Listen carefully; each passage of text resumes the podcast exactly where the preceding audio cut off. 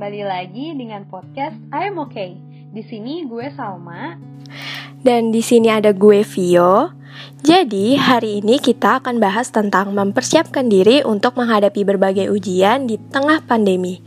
Nah, topik ini penting banget Sal buat kita bahas di podcast kali ini. Karena selama penerapan belajar dari rumah Kita dituntut untuk bisa tetap melaksanakan seluruh aktivitas belajar mengajar Dan nunjukin performa akademik yang baik Termasuk saat menghadapi ujian.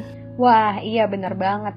Maksudnya, meskipun situasi sekarang berbeda Kewajiban yang mesti dilakukan kan nggak berubah ya. Tetap harus belajar dan memberikan performa yang oke. okay. Apalagi kalau ada teman-teman yang sekarang lagi dalam proses seleksi masuk perguruan tinggi, pastinya butuh motivasi, energi, dan persiapan yang optimal buat mendapatkan tempat belajar impiannya. Tentunya sih kalau seperti ini sangat menantang ya buat teman-teman sekalian. Kalau misalnya lo sendiri nih Vi, tantangan apa sih yang lo rasain selama PJJ? Kalau dari gue sendiri sih, tantangan yang gue hadapi sejauh ini tentang masalah motivasi motivasi untuk belajar. Nah, pas awal-awal karantina ini, gue ngerasa susah banget untuk bisa fokus dan termotivasi untuk belajar karena gue terlalu stres dan cemas mikirin masalah pandemi ini. Tapi akhir-akhir ini sih gue udah bisa ngontrol dan bi udah mulai bisa fokus belajar lah. Nah, kalau dari lo sendiri gimana Sal? Apa aja tantangan yang lo hadapin selama PJJ ini? Hmm, kalau gue sih lebih ke bingung dan capek aja gitu semua pekerjaan kayak tugas, deadline, ujian, kayak nggak ada habisnya. Sampai kadang bingung sendiri gitu loh harus kerjain apa dulu. Kacau banget deh pokoknya. Nah, tapi gue sadar bahwa hal seperti itu nggak bisa didiemin aja kan. Gue harus lakuin sesuatu biar tugas dan ujian gue hasilnya tetap memuaskan. Nah, hal yang gue lakuin ini bisa juga coba diterapkan oleh teman-teman semua. Pertama, gue bikin plan atau rencana terkait kegiatan belajar gue. Maksudnya bikin plan gimana, Sal? Jadi, uh, gue menentukan nih lingkungan seperti apa yang paling efektif dan bikin gue maksimal dalam belajar. Kalau gue sendiri, sukanya suasana sekitar itu harus sepi, rapih, dan bersih Nah, jadi gue siapin deh tuh ada satu sudut khusus untuk gue mengerjakan tugas dan belajar buat ujian.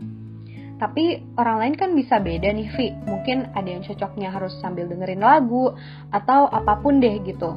Tapi intinya, ketika kita sudah menentukan dan menciptakan lingkungan yang cocok untuk diri kita, belajar itu akan jadi lebih menyenangkan dan materinya lebih mudah masuk ke otak.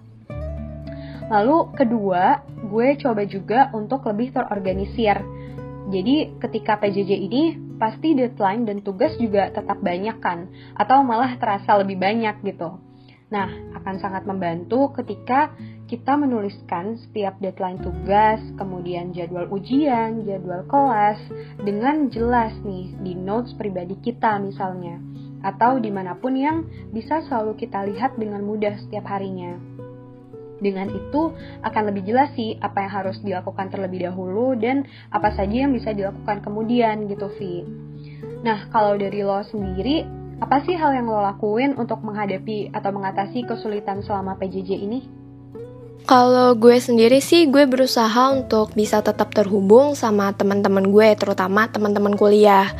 Nah, gue biasanya sama teman-teman itu ngatur belajar kelompok bisa biasanya lewat video call atau voice call macem-macem deh pokoknya. Terus uh, gue berusaha untuk bisa tetap terhubung itu biar gue bisa lebih semangat juga belajarnya dan yang pasti bisa lebih mudah sih belajarnya. Nah terus kalau hal lain yang gue lakuin itu gue berusaha untuk manfaatin semua sumber daya yang gue punya. Misalnya kayak dukungan orang tua gue fasilitas belajar dan berbagai sumber daya lainnya Nah, pemanfaatan sumber daya ini sih berguna banget untuk ngedukung pembelajaran gue dan ngatasin segala masalah-masalah belajar yang gue punya di kondisi saat ini. Hmm, iya, bener banget tuh teman-teman. Tetap berkomunikasi dengan orang terdekat dan manfaatkan hal yang ada secara optimal bisa menjaga motivasi dan membuat kita maksimal dalam belajar maupun mempersiapkan ujian. Tapi nih Vi, selain empat poin yang udah kita sebutin tadi, sebenarnya persiapan mental juga penting banget loh. Iya bener banget tuh Sal. Jadi gue mau sharing sedikit nih. Dulu waktu gue UN SMP Gue tuh pernah ngerasa Gue ngerasa kalau gue tuh udah siap banget secara teknis. Gue udah bisa nguasain banyak materi Dan gue udah ngerasa kalau waktu belajar gue tuh udah cukup banget. Tapi di hari H ujian gue malah ngerasa grogi banget dan stres yang akhirnya Ngebuat gue jadi mikir hal-hal negatif. Kayak misalnya Duh nanti kalau gue gak bisa ngerjain gimana ya? Terus kalau nilai UN gue jelek gimana ya? Pokoknya pikiran-pikiran cemas tentang hasil ujiannya gitu deh.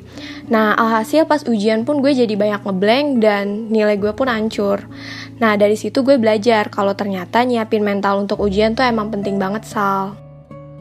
Nah iya, penting banget kan Vi mempersiapkan mental untuk menghadapi ujian. Kejadian yang lo alami saat UN SMP itu yang terkait cemas, grogi, dan semacamnya sebenarnya wajar loh dialami. Oh gitu, Sal. Mm-mm kita sebagai manusia pasti merasakan apa yang namanya anxiety atau kecemasan dalam satu momen di kehidupan kita. Khususnya cemas yang berkaitan dengan ujian, setiap peserta ujian itu pasti merasakan, meskipun memang dalam tingkatan yang berbeda-beda ya.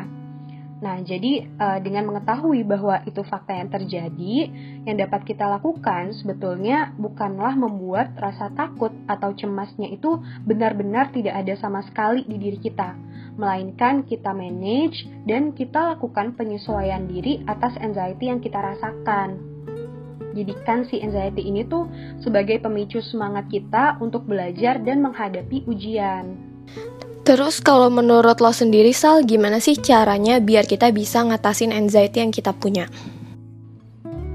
Oke, Pertama, teman-teman bisa coba nih untuk stay positif dengan mengucapkan kalimat-kalimat positif ke diri sendiri. Seperti contohnya, gue bisa, gue udah belajar. Pasti bisa kok, gue paham materinya. Nah, hal kayak gitu bisa bantu meningkatkan kepercayaan diri kita dalam menghadapi ujian. Selain itu, teman-teman juga bisa coba untuk mulai tidak membandingkan diri sendiri dengan orang lain, seperti pikiran mereka bakal merasa kesulitan juga nggak ya kayak gue? Atau nilai mereka akan jelek apa bagus ya? Nah, daripada memikirkan keadaan orang lain dalam menghadapi ujian, akan lebih baik jika kita bisa fokus hanya pada perasaan dan kemampuan diri kita sendiri dalam menghadapi ujian tersebut. Lalu ketiga, ini cara yang cukup menarik nih teman-teman jadi, kita bisa coba untuk memvisualisasikan atau membayangkan diri kita sedang mengerjakan ujian dan kita tahu semua tuh seluruh jawaban di ujian tersebut. Kita membayangkan bahwa kita mengerjakannya dengan lancar, tidak menghadapi masalah apa pun. Nah, visualisasi yang seperti ini bisa meningkatkan kepercayaan diri kita dan tentunya mengurangi kecemasan yang kita rasakan sebelum ujian. Intinya, kita bisa coba pikirkan ujian ini tuh sebagai kesempatan untuk menunjukkan apa nih yang kita tahu dan apa yang kita pelajari selama di kelas gitu. Menarik kan ya? Dan cukup mudah juga loh untuk dilatih. Wah, menarik banget Sal tips dari lo. Oh ya, gue juga mau sharing nih hal yang biasa gue lakuin untuk mempersiapkan mental dalam menghadapi ujian. Yang pertama, gue tuh berusaha untuk belajar dari beberapa hari sebelum ujian. Biasanya sih hamin 2 atau hamin 3 ujian. Nah, nyicil belajar kayak gini tuh penting banget loh, karena berdasarkan artikel yang gue baca, kalau kita belajar terlalu mepet dengan waktu pelaksanaan ujian, itu bisa ningkatin kecemasan kita. Nah, kecemasan itu nantinya akan mengarah pada peningkatan self-talk negatif.